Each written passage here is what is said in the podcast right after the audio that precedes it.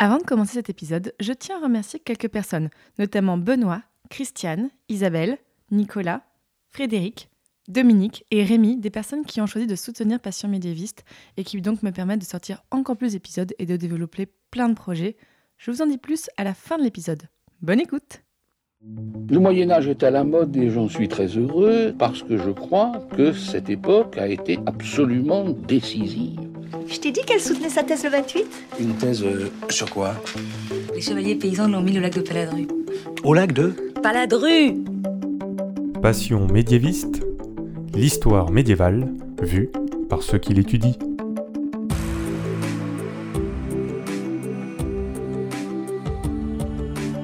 Est-ce que vous savez tout du Moyen Âge Mais d'abord, qu'est-ce que le Moyen Âge Vous pensez peut-être au château fort, aux chevaliers, aux cathédrales, mais ce n'est pas que ça. En général, on dit que c'est une période de 1000 ans, de l'année 500 à l'année 1500. Mais vous l'entendez dans ce podcast, il y a autant de définitions du Moyen Âge et de façons de l'étudier que de médiévistes. Je m'appelle Fanny Cohen-Moreau et dans ce podcast, je reçois des jeunes médiévistes, des personnes qui étudient le Moyen Âge en master ou en thèse, pour qu'ils vous racontent leurs recherches passionnantes et qu'ils vous donnent envie d'en savoir plus sur cette belle période. Épisode 57. Alexander et les Juifs de Castille. C'est parti. Excuse-moi, mais euh, il y a des gens que, que ça intéresse? Bonjour à toutes et à tous. Juste avant de commencer cet épisode, je suis désolée d'avance, ma voix est un petit peu éraillée. J'espère que ça ne vous écorchera pas trop les oreilles. Et vous l'entendez peut-être aussi, ça résonne un peu plus que d'habitude. Parce que il y a peu, j'ai déménagé. Donc l'appartement n'est pas encore bien aménagé, donc ça résonne un petit peu, mais ne vous inquiétez pas, le podcast continue quand même. Aujourd'hui, nous allons vous parler eh bien, d'un sujet dont on n'a pas beaucoup parlé dans l'épisode, même de deux sujets dont on a peu parlé dans les épisodes. La Castille, un espace géographique qu'on a peut-être, il me semble, je crois, abordé quelques fois, mais peu, et d'une partie de la population aussi qu'on a peu parlé, les Juifs. Donc aujourd'hui, pour parler de ces deux sujets passionnants, j'ai le plaisir de recevoir Alexander Mimoun. Bonjour Alexander. Bonjour Fanny. Je te reçois aujourd'hui parce que tu es actuellement, depuis septembre 2021, doctorant à l'Université littorale de la Côte d'Opale à Dunkerque.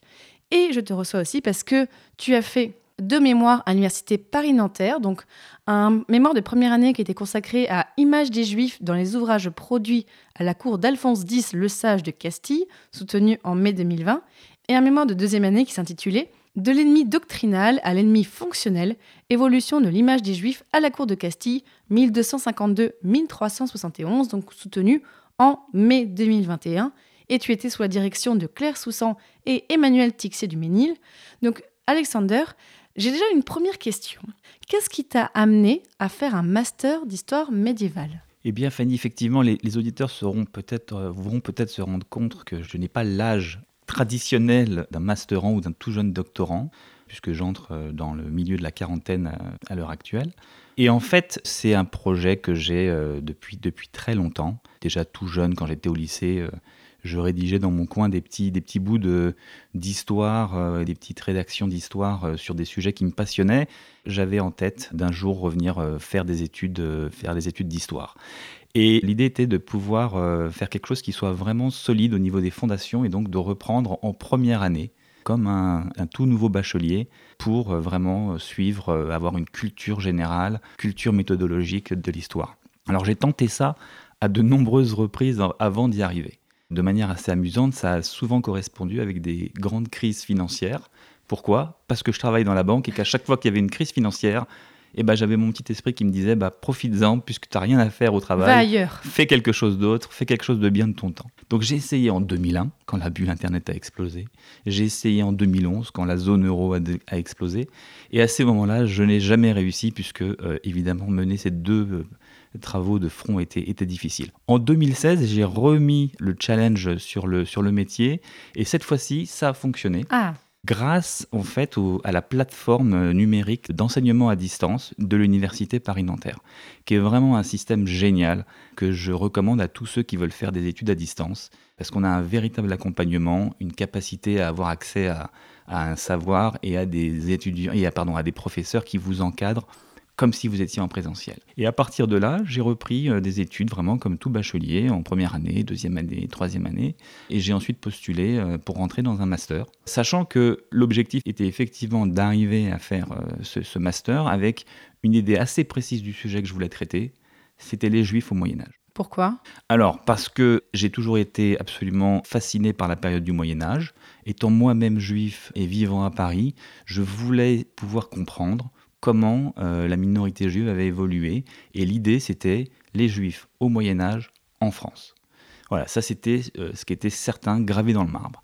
Évidemment, ça s'est pas passé comme prévu.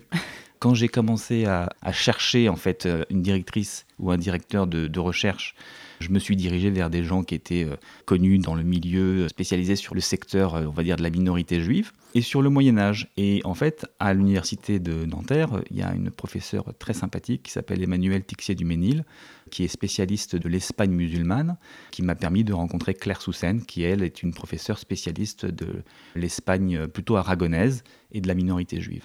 Et donc on a discuté ensemble d'un sujet. Moi j'étais très axé sur les juifs de France, les juifs de France. Et les deux étant plutôt des spécialistes de l'Espagne, elles m'ont plutôt orienté vers des sujets. euh, Elles t'ont dit, hop, allez par ici. Exactement. Et elles m'ont proposé de faire ce travail en fait d'études iconographiques dans un premier temps et de l'image, on va dire, des Juifs dans les manuscrits produits à la cour d'Alphonse X de Castille, dont je ne connaissais strictement rien, ni sur lui, ni sur la Castille, même si dans ma jeunesse j'avais passé deux ans en Espagne pour faire mon service militaire. Et donc le principal avantage que j'avais, c'est que je me débrouillais à peu près en espagnol. Voilà comment j'en suis arrivé à ce sujet sur lequel j'ai euh, passé les 24 derniers mois et qui m'ont passionné parce que j'ai découvert un monde vraiment extraordinaire. Alors, on va bien sûr en parler pendant l'épisode, mais déjà, est-ce que tu peux nous donner un petit aperçu Quel angle est-ce que tu as choisi pour ton mémoire et sur quelle source est-ce que tu as travaillé? Oui. Alors, l'angle en fait initial, c'était vraiment d'étudier l'image, l'image au sens euh, iconographique et textuel. Iconographique parce que dans la, dans la licence d'histoire que j'avais faite euh, à Nanterre, j'avais fait une licence histoire, histoire de l'art. Donc j'étais aussi assez accro sur, euh, Ah oui, tu- toi, tu t'ennuies pas en fait. Non, hein non, exactement. Vraiment, je ne veux pas m'ennuyer et, et je trouve que le- les études et la connaissance, c'est un bon moyen d'éviter ça.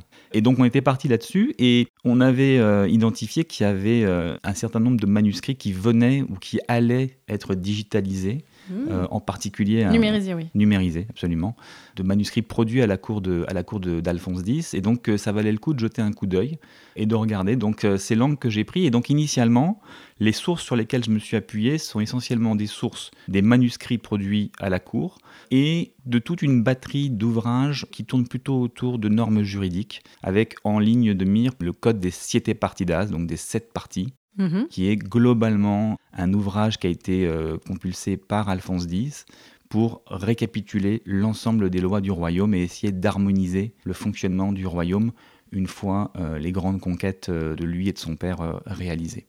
Hmm, on va voir, c'est très intéressant tout ça.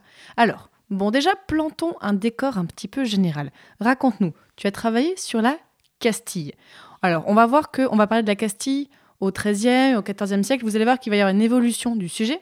Mais déjà, tu as travaillé sur la cour de Castille au XIIIe et au XIVe siècle. Alors, raconte-nous, à quoi ressemble la Castille à cette époque? De quoi on parle Déjà, géographiquement parlant? Très bonne question parce qu'en fait c'est pas du tout la Castille telle qu'on la connaît euh, aujourd'hui euh, sous le nom de Castille et Léon qui est la région qui peut y ressembler euh, géographiquement. En fait au XIIIe, XIVe siècle on est à l'issue d'une grande phase de ce qu'on appelle la Reconquista en péninsule ibérique. Bon c'est un terme un peu un peu polémique en termes de dans l'historiographie, mais globalement la frontière sud de la Castille, qui est le royaume au centre de la péninsule ibérique, a fait une énorme progression et les royaumes de Castille et de Léon ont été réunis sous l'égide du, du roi euh, Ferdinand III, qui est le père d'Alphonse X en fait. Donc en 1250, quand Alphonse X va monter sur le trône, il règne sur un royaume qui réunit ce qui est aujourd'hui la Galice, le Léon, euh, la Castille-Léon, le Castille-Mancha,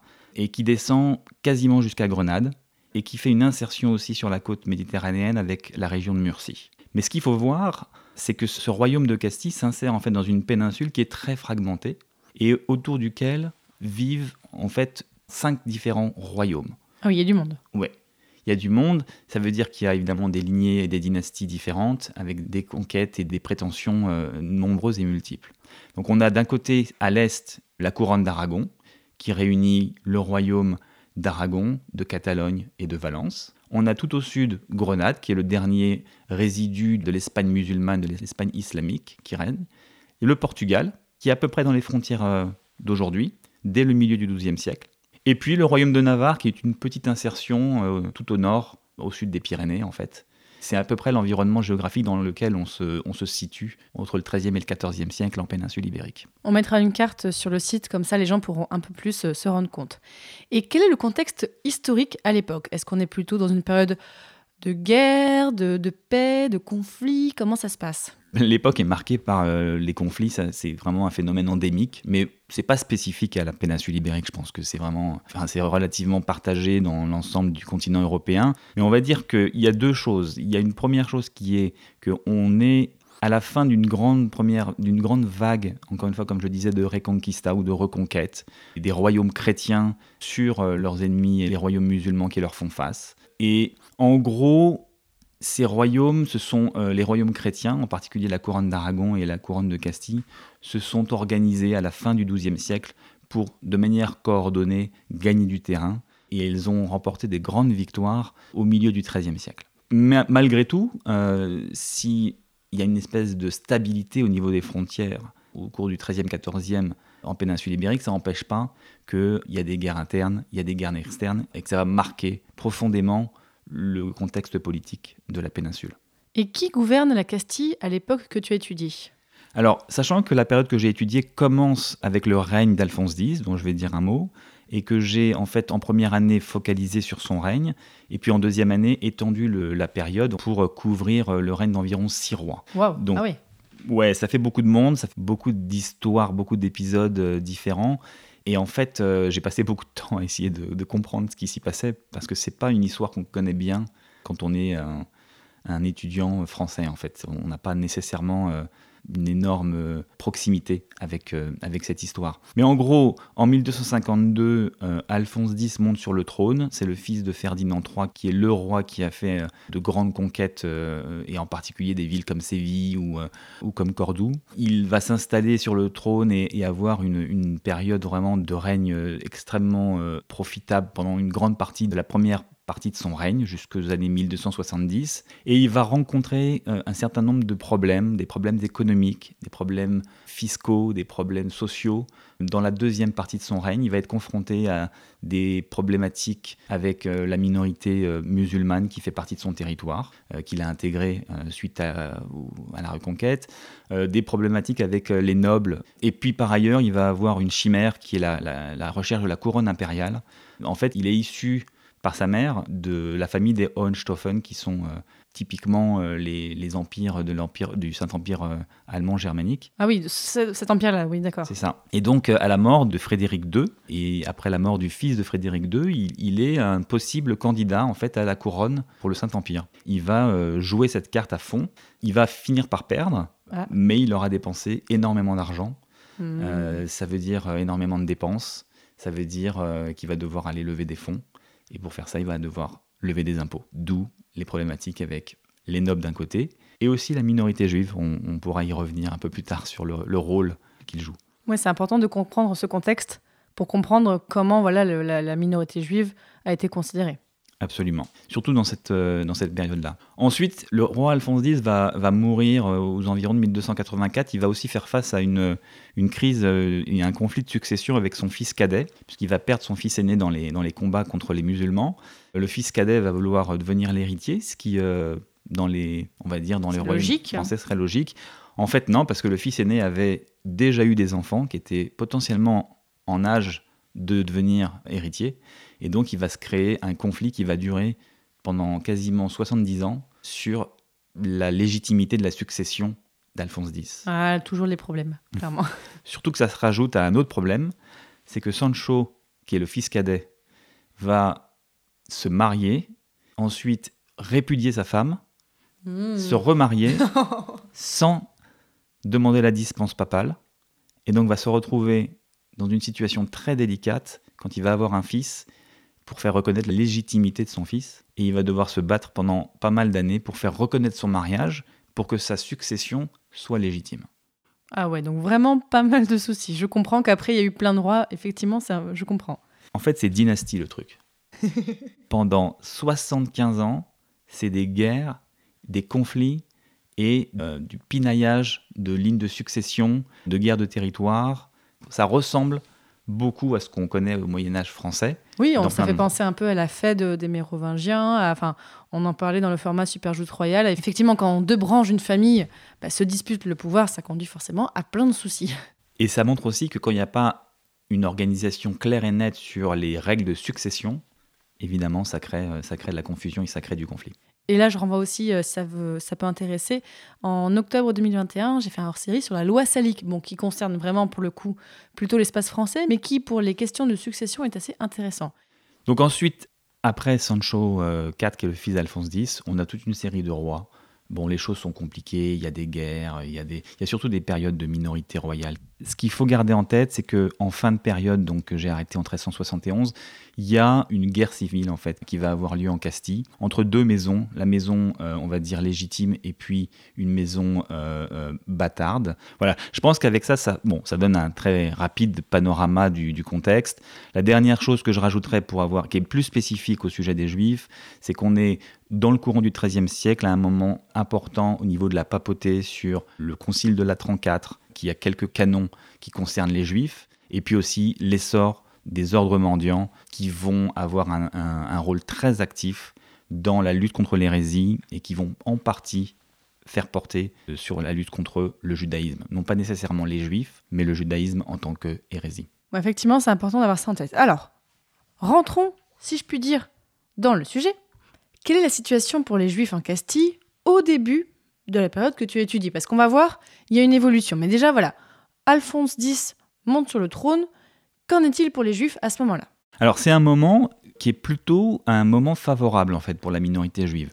Pourquoi? Parce que la minorité juive qui est en Castille a en partie des origines du sud de la péninsule ibérique. Ils ont été chassés après l'arrivée des dynasties almoravides et almohades qui sont beaucoup plus rigides Donc musulmane. Absolument, des musulmans beaucoup plus rigides, qui ont en partie fait fuir une partie de leur population juive, qui se sont installés en Castille chrétienne, et qui vont être utiles socialement à plusieurs titres pour les, euh, les rois de Castille. Et entre autres parce que, au fur et à mesure de la conquête des territoires, les royaumes chrétiens ont besoin de peupler ces territoires avec des gens qui dépendent d'eux, et ils vont y renvoyer, entre autres, pas uniquement, mais entre autres, des juifs. Ce qui veut dire que les juifs qui se retrouvent à avoir éventuellement un apport, une utilité, vont être en mesure bah, de négocier des chartes plutôt favorables, où on va leur laisser une, grande autonomie juridique, euh, une liberté assez importante, un traitement équitable euh, vis-à-vis des chrétiens et des musulmans qui sont sur le territoire où on les renvoie. Ils vont être en mesure d'obtenir euh, des exemptions fiscales ou un traitement fiscal plutôt favorable. Et, ils vont du coup s'intégrer et pouvoir développer une activité économique, voire même des fois, on en retrouve certains qui sont en charge de châteaux euh, à la frontière, vraiment dans une position de, défense de la frontière du royaume chrétien.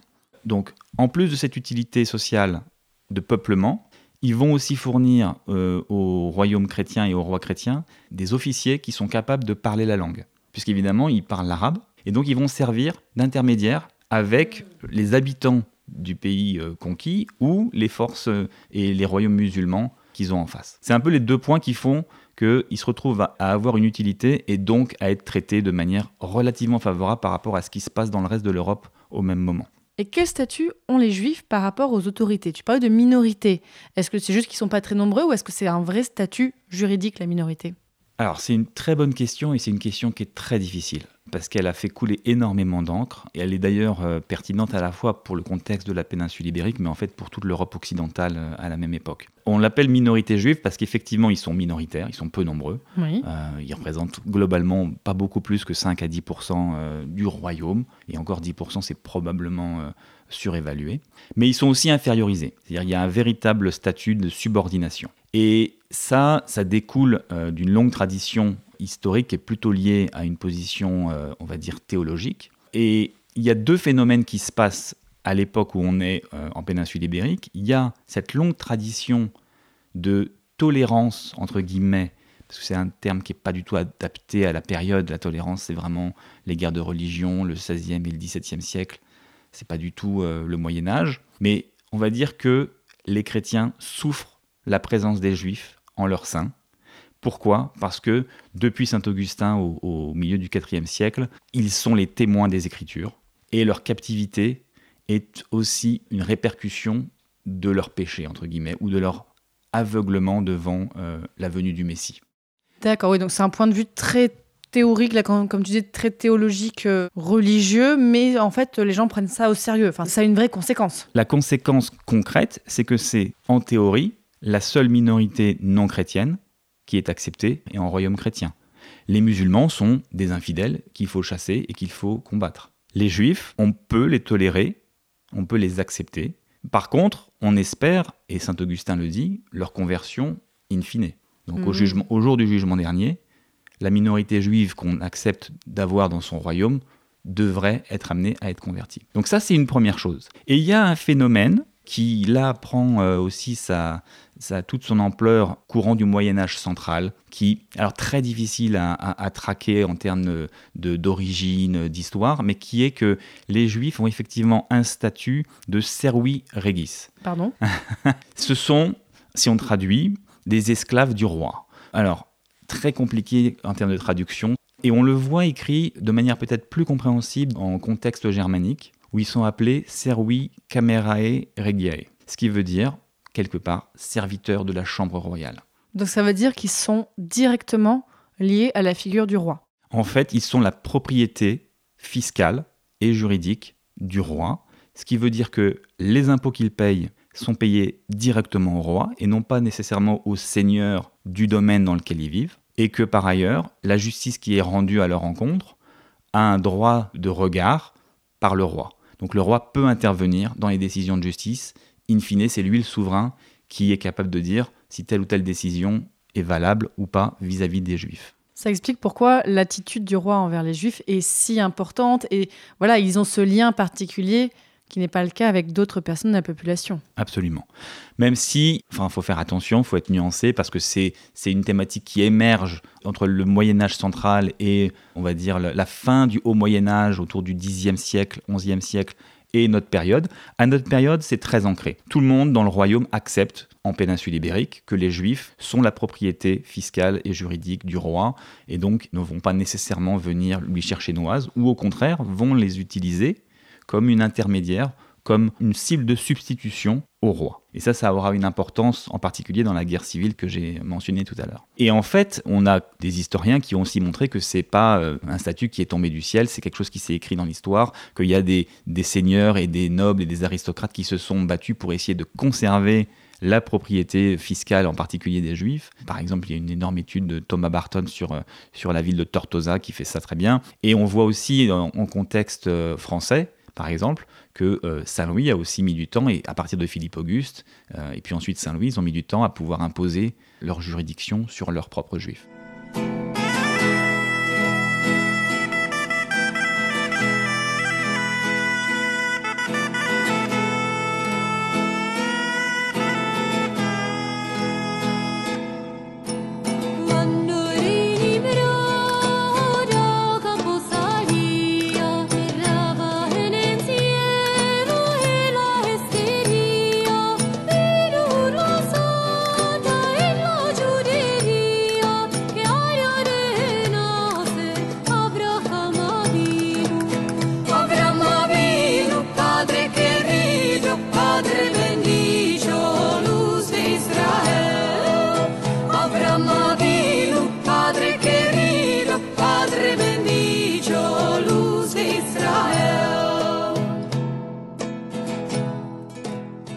L'as un peu dit, mais comment se comporte la population en général envers les juifs? Est-ce que on a quand même dans les sources des traces de, alors voilà, c'est un peu anachronique de dire ce terme, de tolérance? Est-ce qu'il y a quand même des tensions ou est-ce qu'en général ça va quand le contexte va bien? Les trois, mon capitaine. non, mais c'est c'est exactement ça. C'est-à-dire qu'en fait, et là aussi, c'est un concept qui a fait couler beaucoup d'encre, le concept de la convivencia, Mhm. euh, qui est un thème historiographique qui est né au milieu du XXe siècle, d'une dispute entre des historiens espagnols. Clairement, il y a des traces de tolérance, de coexistence pacifique, d'harmonie, surtout quand on regarde les domaines euh, culturels. Les juifs et les musulmans d'ailleurs ont participé euh, à l'avancée en termes de scientifiques, euh, en termes de médecine, en termes de poésie, de littérature. Et là-dessus, on voit des traces réelles De collaboration, collaboration, oui, bien sûr. absolument. De la même manière, les traces de violence sont aussi euh, claires et, présentes. C'est assez amusant parce que c'est très différent euh, selon les royaumes qui constituent la péninsule ibérique. Mais pour caricaturer, en Aragon ou en Navarre, on voit des vagues de violence comme on peut les voir en France à l'occasion de la croisade des Pastoureaux, à l'occasion de la peste noire au milieu du XIVe siècle. C'est moins le vrai en Castille, pour une raison que je n'ai pas réussi vraiment à identifier, mais euh, ça n'empêche pas que les Juifs peuvent faire l'objet de vagues de violence. Et entre ces deux pôles, la coexistence harmonieuse et pacifique et la violence euh, à tout craint, en fait, on est dans le gris pendant toute la période avec de la tolérance. On voit les juifs impliqués dans des relations au quotidien avec leurs, euh, leurs équivalents et leurs alter ego musulmans et chrétiens. On les voit faire du commerce ensemble, on les voit, on les voit même très impliqués, par exemple, avec toute l'infrastructure ecclésiastique. On les voit prêteurs auprès d'institutions euh, ecclésiastiques, que ce soit des monastères ou des abbayes ou des, chapelles de cathédrales, ou des chapitres de cathédrales, pardon. On les voit propriétaires qui louent à des chrétiens, on les voit eux-mêmes locataires de propriétaires chrétiens. Donc il y a vraiment une intrication, une, in- une, une insertion dans le tissu économique qui est vraiment très profond. Et est-ce qu'on les trouve surtout dans les villes ou est-ce qu'on les trouve aussi dans les campagnes? On va dire que c'est essentiellement un phénomène urbain, la présence juive, en péninsule ibérique comme dans une grande partie du reste de l'Europe. Je pense qu'à la différence de l'Angleterre ou, euh, la France, il y a peut-être une présence dans les campagnes qui est un peu plus forte en péninsule ibérique et en Castille, mais la vaste majorité, est une, ce sont des citadins.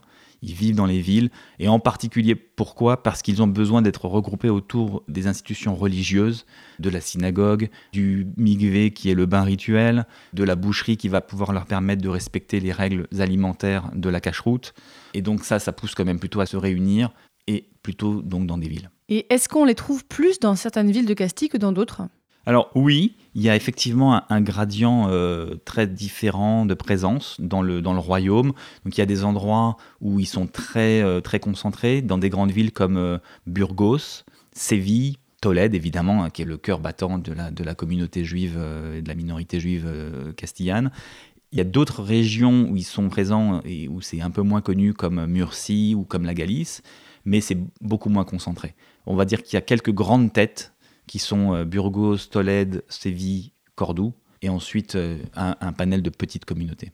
Et ces personnes, quel est leur niveau social en général? Est-ce que tu as observé une forme d'homogénéité de niveau social ou est-ce que, comme dans toutes les sociétés, il y a quand même différentes? Est-ce qu'on a les riches? Est-ce qu'on a les pauvres? Est-ce qu'il y a quand même euh, ces différences-là?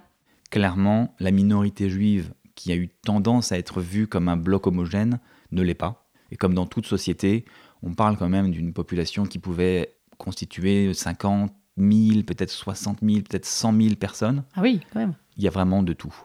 Et ça va du plus humble des artisans, qui va être un cordonnier, un boucher, un tanneur, qui va potentiellement être exempté d'impôts parce qu'il est tellement pauvre qu'il ne peut pas se permettre de contribuer fiscalement aux impôts de la communauté, jusqu'au magnat proche de la cour royale qui gère les finances du royaume et qui va effectivement disposer d'une surface financière énorme. Donc on a la totalité du panel et d'ailleurs une des autres euh, on va dire, un des autres acquis de la recherche, c'est aussi d'avoir pu mettre en évidence la diversité d'activités économiques et professionnelles. Ah, Justement, je te demandais parce que depuis tout à l'heure, on parle beaucoup de l'activité donc monétaire, de banque et tout ça. Tu parles un peu des artisans. Est-ce qu'on a aussi même des juifs qui sont paysans? Parce que c'est quand même une grande partie de la population au Moyen Âge. Est-ce qu'on en trouve quand même? Absolument, on en trouve, et on en trouve euh, particulièrement dans le domaine de la vigne. Il y a beaucoup de vignerons, beaucoup de, de transactions autour de terrains de vigne qui sont soit achetés, soit vendus par des juifs. Aussi dans les oliveraies, donc ils sont, euh, ils sont euh, assez actifs dans le commerce et dans le- dans l'agriculture des olives. Donc euh, oui, oui, absolument, on en trouve dans l'agriculture. Et on parlait tout à l'heure des langues. Quelles langues parlent ces personnes à cette époque-là? Alors ça, c'est un des grands, euh, on va dire ça, c'est un des grands actifs qu'ils possèdent. Ils sont clairement plurilingues. Ils parlent évidemment le langage vernaculaire, donc ils maîtrisent la langue du quotidien. C'est quoi la langue du quotidien à cette époque-là? Donc en Castille, c'est le castillan. Logique. Voilà. donc ils maîtrisent le castillan, ils maîtrisent l'hébreu. Une grande partie de leurs transactions entre juifs, de leurs prières et de leur éducation se fait en hébreu, donc ils le maîtrisent. Pour une grande partie, ils maîtrisent l'arabe aussi. Du coup, ils maîtrisent ce qu'on appelle le judéo-arabe, qui est en fait de l'arabe écrit en alphabet hébreu. Ce qu'ils ne maîtrisent pas, ou beaucoup moins bien, c'est le latin. Ça a amené à des situations assez drôles, en fait, parce que à Tolède, au XIIIe siècle, il y a une école, entre guillemets, encore une fois, euh, très réputée de traduction. Donc il y a tout un effort, en fait, qui est fait, en particulier par Alphonse X, pour traduire beaucoup d'œuvres philosophiques, scientifiques qu'il a récupérées chez les musulmans. Et donc, les juifs servent pour la traduction de l'arabe vers le vernaculaire. Et puis ensuite, il utilise des ecclésiastiques qui maîtrisent la version vernaculaire vers le latin, ce qui a permis la traduction de l'arabe au latin de beaucoup d'œuvres On en a parlé dans l'épisode 55 justement sur la philosophie au Moyen Âge euh, et on en reparlera bientôt dans un autre épisode, euh, vous verrez. Est-ce que dans la société médiévale à cette époque-là, est-ce que des espaces publics sont réservés aux juifs? Bon, parce que bien sûr, leur- ils ont des espaces religieux à eux, mais est-ce qu'on voit des espaces publics réservés seulement aux juifs? Pas vraiment. En fait, ce qui se passe, c'est que il n'y a pas de ghetto. Clairement, le concept du ghetto, c'est un concept qui va naître en Italie Renaissance, autour du XVIe siècle. Le concept du quartier juif ghetto fermé, ouais. la nuit où on ne peut pas sortir, ça n'est pas d'actualité en péninsule ibérique, même jusqu'à l'expulsion euh, en 1492, ça n'a pas vraiment lieu d'être. Par contre, ce qui se passe, c'est c'est un peu comme dans, dans le monde actuel, en fait, il se crée des, des quartiers juifs. Donc il y a des quartiers dans lesquels on va retrouver la boucherie, le- la synagogue, le, comme je disais tout à l'heure, le bain rituel. Donc les juifs vont naturellement habiter dans ce quartier. Souvent, ces quartiers vont se retrouver fortifiés. Pourquoi? Parce qu'on on l'a dit, il arrive de temps en temps qu'il y ait des vagues de violence. Et donc, pour les juifs qui en font l'objet, c'est bien pour eux qu'ils puissent, en fait, euh, pour le coup, fermer, boucler le quartier et laisser passer l'orage, en fait. On a pu croire qu'il y avait un concept de ghetto en Espagne, mais c'est pas le cas. Il n'y a pas d'obligation. Donc, on retrouve des juifs qui habitent en dehors du quartier juif. On retrouve des chrétiens qui vivent dans le quartier juif. On a vraiment une, relative flexibilité de ce point de vue-là, même si, de manière pragmatique, le gros de la communauté juive ou de la minorité juive se retrouve souvent dans un quartier euh, bien délimité. Jusqu'à présent, on a beaucoup évoqué plutôt le XIIIe siècle, mais on l'a un petit peu évoqué. Malheureusement, la situation euh, se dégrade. Alors raconte-nous comment est-ce que la situation des Juifs évolue au cours de la période que tu as étudiée. Merci Fanny pour cette question parce que c'est effectivement un point. c'est ce qui a fait la, transition entre mon année de Master 1 et mon année de Master 2. Au cours de l'année de Master 1, je me suis concentré sur le règne d'Alphonse X, qui était ancré dans le XIIIe siècle et qui correspond en gros aux questions et aux réponses qu'on a discutées jusqu'ici. Et en fait, je me suis aperçu d'abord que les sources que j'avais étudiées étaient des sources avec un biais évidemment massif, hein, puisqu'il s'agissait de sources liturgiques ou juridiques, donc de normes, d'idéals très ancrées dans la sphère euh, du roi. Et j'ai voulu aller regarder ce qui se passait de manière un peu plus concrète dans le réel. Et pour ça, j'ai fait appel au compte-rendu des assemblées représentatives qui avaient déjà lieu en fait euh, en péninsule ibérique depuis un certain temps et dans lesquelles je me suis rendu compte que la question juive, toujours mis entre guillemets parce que c'est évidemment un terme beaucoup plus euh, euh, contemporain, était vraiment un hot topic. C'était un sujet chaud. Euh, Il y avait dans Les gens parlent tout le temps, quoi. alors, dans à peu près chacune des réunions, il y en avait à peu près une tous les deux ans, ce qui est un rythme assez effréné par rapport à celle qu'on a l'habitude de voir en France. Il y a 5, 10 points qui concernent la minorité juive Sur combien de points environ? Sur, euh, en général, une centaine Donc c'est quand même un sujet important qui revient tout le temps. Absolument. Au global, sur les 32 ou 33 euh, réunions qui ont lieu sur la période, il y en a 31 ou 32 euh, dans lesquelles les juifs sont abordés, et ça représente 150 dispositions. Donc c'était un- une source vraiment intéressante à exploiter. Et là, on s'aperçoit qu'il y a vraiment un, un tournant qui est pris dans la manière dont les juifs et la minorité juive est perçue par la population du royaume. Alors évidemment, il faut faire attention au biais parce que les assemblées représentatives en Castille, c'est essentiellement un dialogue entre les bonnes villes, donc les citadins, l'élite urbaine et le roi. Les nobles et l'Église sont beaucoup plus discrets dans ces assemblées, pour des raisons euh, qu'on n'abordera pas ici. Et donc, ce qu'on voit, c'est un petit peu les thématiques qui sont à l'agenda de l'élite urbaine. Comme on l'a dit, les juifs sont essentiellement installés dans les villes, Donc c'est un sujet quand même qu'il rencontre régulièrement. Et qu'est-ce qu'on voit? En fait, on voit que les stéréotypes qui avaient tendance à caricaturer les juifs dans les sources liturgiques ou dans les sources juridiques ne sont plus du tout de type religieuse. On n'est pas en train de parler euh, du peuple déicide ou euh, de l'incrédulité ou de l'aveuglement face au, face au Messie-Christ. Il n'y a plus les arguments euh, théologiques qu'on abordait tout à l'heure. Très peu. Ils existent de temps en temps, mais très peu. Et ce qui revient par contre, c'est un stéréotype autour du rôle économique de la minorité juive. Ils sont affublés d'une image qui est extrêmement négative. Ils sont vus comme des parasites, une minorité néfaste qui est dangereuse et qui fait du mal au bon peuple. Et pourquoi il y a cette image qui ressort? Parce qu'en fait, il y a un cercle vicieux qui s'est installé dans la Castille, qui a trait en fait au contexte économique et social qu'on a peu abordé jusqu'ici, mais je pense que tout le monde aura conscience qu'au milieu du XIVe siècle, première partie du XIVe siècle, on est dans le Moyen Âge euh, avec euh, la guerre, la famine et les maladies. Une C'est belle la- ambiance. Voilà, c'est la même chose en Castille. Et donc, il s'est créé un contexte économique vraiment euh, délétère, dans lequel les paysans ont du mal à joindre les deux bouts. Ils doivent s'endetter pour pouvoir couvrir euh, les périodes euh, difficiles. Pour s'endetter, ils font appel à des prêteurs. Par ailleurs, souvent, ils utilisent cet argent qu'ils ont emprunté pour payer leurs impôts au seigneur ou au roi. Et c'est justement des juifs qui vont venir faire le travail d'affermage. Et donc, dans leur quotidien, ils observent des juifs qui interviennent comme prêteurs, qui vont venir leur réclamer le remboursement, et comme collecteurs d'impôts pour faire payer les impôts. Autant te dire que c'est pas nécessairement des personnages qui ont euh, bonne réputation. En fait, là, ça n'a presque pas de lien avec leur religion. C'est juste leur rôle social et économique qui font qu'ils sont victimes de stéréotypes et de clichés. Absolument, et d'ailleurs, on peut retrouver le même type de grief de la part de l'élite urbaine auprès d'autres catégories de population qui jouent un rôle similaire.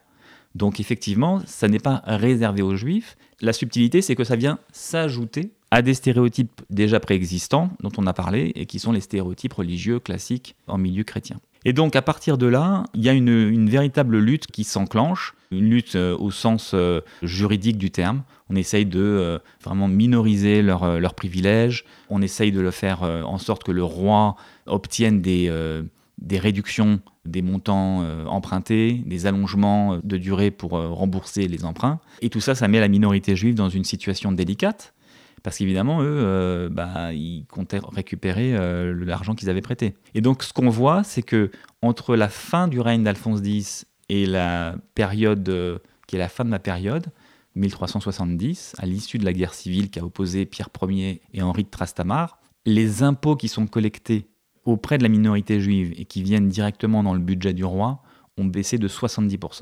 Ah ouais. Donc ils se sont énormément appauvris. Évidemment, il y a plusieurs effets là-dedans. Il y a un effet d'appauvrissement, il y a aussi un effet de réduction de la population parce qu'ils sont morts, certains. Et puis il y a aussi évidemment l'effet émigration et conversion.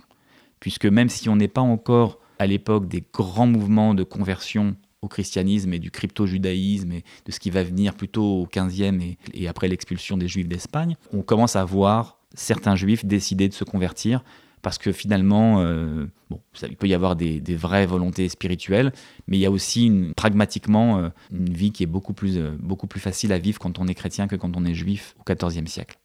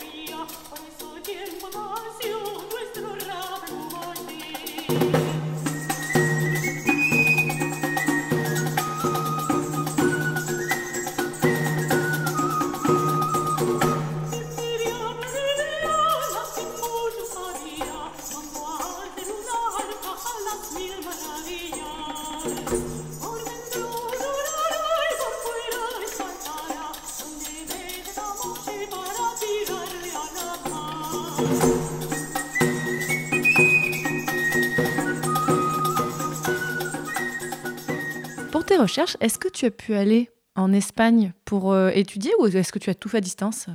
Alors, le, la grosse contrainte que j'ai, c'est que je suis euh, salarié à 100% en parallèle de ces études, Mhm. donc impossible de me déplacer, d'autant qu'une grosse partie du travail a été fait pendant la période Covid, où de toute façon, voyager et aller aux archives, c'était un rêve euh, qu'on ne pouvait pas vraiment réaliser. Par contre, le grand avantage, c'est que j'ai utilisé euh, énormément de sources. Alors, les sources que j'ai utilisées étaient toutes éditées. Donc ça, c'était un des avantages. Éditer, ça veut dire que tu n'as pas travaillé sur les documents eux-mêmes, mais sur leurs retranscriptions qui ont été faites au propre et tout ça. Absolument. Ou tu peux faire du contrôle F pour chercher certains mots dans le texte, c'est ça? Alors, ce qui est indispensable, parce que pour te donner une idée, une des sources que j'ai utilisées, qui est une chronique universelle, qui s'appelle la General Historia, Oui. fait 6000 pages. Ah oui. Donc, chercher les trois bouts là-dedans qui parlent des juifs, autant avoir le contrôle F, sachant que juif, ça s'écrit de plusieurs manières en castillan ancien. c'est écrit Donc, comment par exemple Ça peut s'écrire Judios, ça peut s'écrire Judios. Il y a plein de, de graphies différentes, avec l'accent, sans accent sur le i. Bon, mais malgré tout, oui, utilisation à fond de la, du contrôle F. Mais est-ce que tu as pu quand même, euh, dans les sources que tu as étudiées, numérisées, travailler sur des documents, euh, là, voilà, euh, médiévaux, pas forcément retranscrits? Oui, parce qu'en particulier, une grosse partie du travail a été aussi faite sur l'iconographie. On n'en a pas tellement parlé, Donc c'est beaucoup ton- dans ton M1, ça? mais aussi dans le M2. Mhm. En fait, dans le M2, j'ai complété euh, quelques manuscrits. Donc, il y en a un très beau qui est un traité sur les échecs, qui s'appelle le Libro de Juego, où on voit plein de gens jouer aux échecs les uns contre les autres, et dans lequel on a un portrait, une galerie de portraits de toutes les nationalités et de toutes les origines ethniques, dont des juifs. Donc je me suis aussi amusé là-dessus. Mais donc oui, oui, j'ai vu des manuscrits pour de vrai, et j'ai même été euh, en en M1 à la Bibliothèque euh, nationale chercher un fac-similé du manuscrit des, euh, du- qui s'appelle Codice Rico, qui est enluminé, qui est magnifique, des Cantigas de Santa Maria, qui est un, un recueil de poèmes Mario. Mais est-ce que tu as pu travailler sur des sources directes des juifs, des sources en fait où ce sont vraiment les juifs eux-mêmes qui prennent la parole, euh, ils ou elles? Malheureusement, non. J'ai effectivement beaucoup cherché ça à l'intérieur des sources chrétiennes que j'ai utilisées. On en a un tout petit peu dans les réunions d'assemblées représentatives. Non pas qu'ils y participaient, parce qu'évidemment, ils ne participent pas à la, vie de la ville ni à la vie de- du royaume. Ouais, c'est pas forcément évident, mais là, oui, tu nous dis que. oui. Mais on a le roi qui dit, à certains endroits, qu'il a parlé aux juifs et qu'ils leur ont donné tel et tel argument pour contrer les demandes de l'élite urbaine, par exemple. Donc euh, le roi se fait un peu le porte-parole des juifs à certains moments. Absolument. En tout cas, les, les juifs ne sont pas complètement passifs. Ça aussi, c'est un élément important et c'est ce sur quoi j'essaie de travailler maintenant. Ils ont une capacité d'agentivité et ils essayent de faire en sorte que bah, ils puissent faire valoir leurs arguments et leur point de vue dans ce qui est finalement une, une négociation, un bras de fer, une- un rapport de force. Oui, parce que maintenant, donc tu- on l'a dit au début, tu es en thèse. Tu viens de la commencer. Donc, euh, bien sûr, là, tu es encore au, au tout début. Mais sur quel sujet est-ce que tu veux travailler? Qu'est-ce que tu as cerné comme sujet où il faudrait encore apporter des choses et donc faire une thèse? Le sujet sur lequel je me concentre, qui est en cours de, de définition, parce qu'évidemment au tout début on, on a une idée générale, mais c'est euh, Ça change après. Voilà. Mais l'idée, c'est exactement ce point-là, c'est-à-dire de travailler sur les relations entre les juifs et les pouvoirs, les différents pouvoirs, parce qu'il y en a, il y en a finalement de nombreux avec lesquels ils sont en contact en Castille sur cette période-là, pour essayer de bien ou de mieux travailler sur leur capacité d'agentivité. Tu peux définir agentivité, c'est pas évident comme, euh, comme terme. En fait, c'est c'est une traduction française peut-être un peu maladroite du mot agency en anglais. C'est un peu l'inverse de la passivité. D'accord. Donc, c'est être un sujet actif. C'est leur pouvoir d'agir. Ouais, c'est ça. Quand il y a des vagues de violence, eh ben, il y a des juifs qui prennent les armes. Quand euh, il y a des prétentions euh, juridiques, eh ben, ils ont aussi des avocats et ils ont aussi des démarches juridiques et ils ont des droits qu'ils essayent de faire valoir. Donc, c'est vraiment essayer de mettre en évidence le fait que cette minorité est bien sûr proactive, active et est capable de, de gérer en fait différents niveaux de pouvoir et à utiliser différentes stratégies qui vont de la résistance à l'accommodement jusqu'à la conversion. Bon, Alexander, on aurait pu parler de ce sujet pendant des heures et des heures. Donc, je suis désolée si les auditeurs et auditrices sont un petit peu frustrés, mais voilà, moi, j'essaie de faire des grandes introductions au sujet. Et puis, peut-être, euh, je sais pas, peut-être qu'on pourra te recevoir euh, à nouveau dans quelques années. Mais j'ai une question pour finir, qui est une question que je pose toujours un petit peu, mais à toi, ce sera très particulier aussi. Tu as fait tes recherches en parallèle de ton activité salariée. Donc, Alexander, ma question finale, c'est est-ce que tu aurais des conseils pour quelqu'un qui voudrait faire un master et peut-être une thèse en parallèle d'une activité professionnelle qui n'a rien à voir Absolument. C'est une bonne question. C'est une question qui n'est pas évidente parce que c'est évidemment très, très personnel, mais je pense qu'il y a des éléments assez élémentaires à avoir. C'est évidemment adorer son sujet. Je crois que ça, de toute façon, indépendamment du fait si on réalise ce travail euh, euh, à 100% ou en parallèle d'autres choses, je crois qu'il faut vraiment adorer son sujet. J'aurais aussi euh, un conseil, c'est de se plonger très en amont, si possible, dans la, dans la bibliographie, surtout si c'est un, sujet qu'on maîtrise euh, pas tellement ou de loin, parce que des fois, on est obligé d'abattre euh, beaucoup de lectures. Alors la lecture, c'est plus facile à insérer dans un agenda compliqué que un vrai travail de recherche, de paléographie, de retranscription, d'analyse des sources. C'est pas mal parce que ça peut, ça peut bien s'intégrer. Et puis moi, il y, a un- il y a quelque chose que j'ai fait et que je regrette pas, c'est aussi d'être bien intégré et, et assez actif sur les réseaux sociaux. Ah, Moi, je suis sur Twitter depuis 2014. C'est un moyen d'être en contact avec la communauté des chercheurs, depuis le L1 jusqu'au masterant, jusqu'au doctorant, jusqu'au professeur. Et en fait, on a un accès incroyable à des gens à qui euh, on aurait du mal à parler en live ou à écrire un email parce qu'on ne saurait pas par où commencer. Et moi, ça m'a permis de gagner énormément de temps en allant contacter en direct des gens sous, euh, voilà, sous le couvert d'une passion commune ou d'un sujet d'intérêt. Et comme sur Twitter, la parole est un peu horizontale, en fait, la parole de l'un vaut la parole de l'autre, il y a un dialogue qui s'établit sur ce réseau social qui n'est pas le même que dans une classe, que dans un amphi ou que même par email. Donc euh, voilà, moi c'est un petit peu c'est un petit peu mes conseils.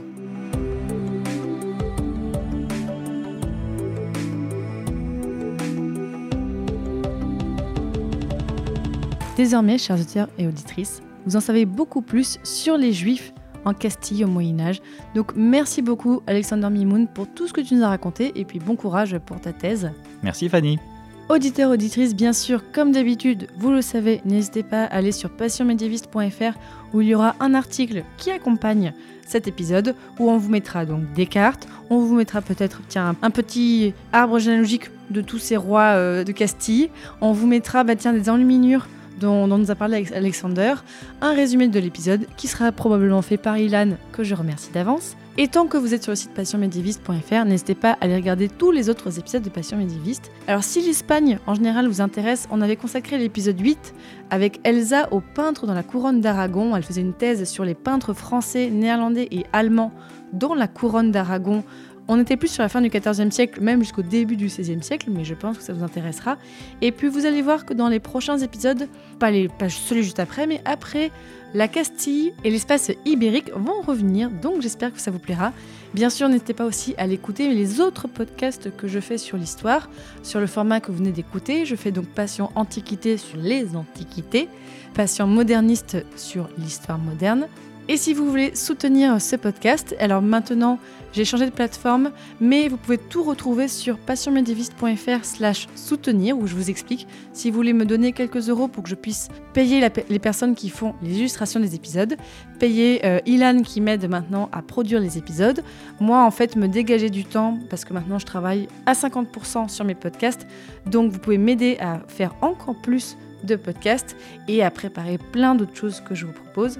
Et ce mois-ci, en plus des personnes que j'ai remerciées en début d'épisode, je souhaite remercier Nina, Styx, Floriane, Mathilde, Anne-Sophie, Marie, Karl, Vincent, Zoé, Virginie et Daniel. Merci énormément à toutes et à tous. Mais si vous n'avez pas forcément les moyens, vous pouvez aussi juste parler du podcast autour de vous, donc que ce soit sur les réseaux sociaux, donc euh, Facebook, Twitter, Instagram, mais vraiment euh, parler du podcast autour de vous, à vos copains, à votre famille, à vos collègues, parce que le bouche à oreille, c'est ce qui marche quand même le mieux pour parler du podcast. Ça m'aidera déjà beaucoup. Et dans le prochain épisode de Passion médiéviste, on parlera d'un sujet alors qui n'a rien à voir, ou presque peut-être. On parlera du premier cartulaire de Douai. Salut Un de ces jours, il faudra vraiment que vous nous disiez ce que c'est, votre truc.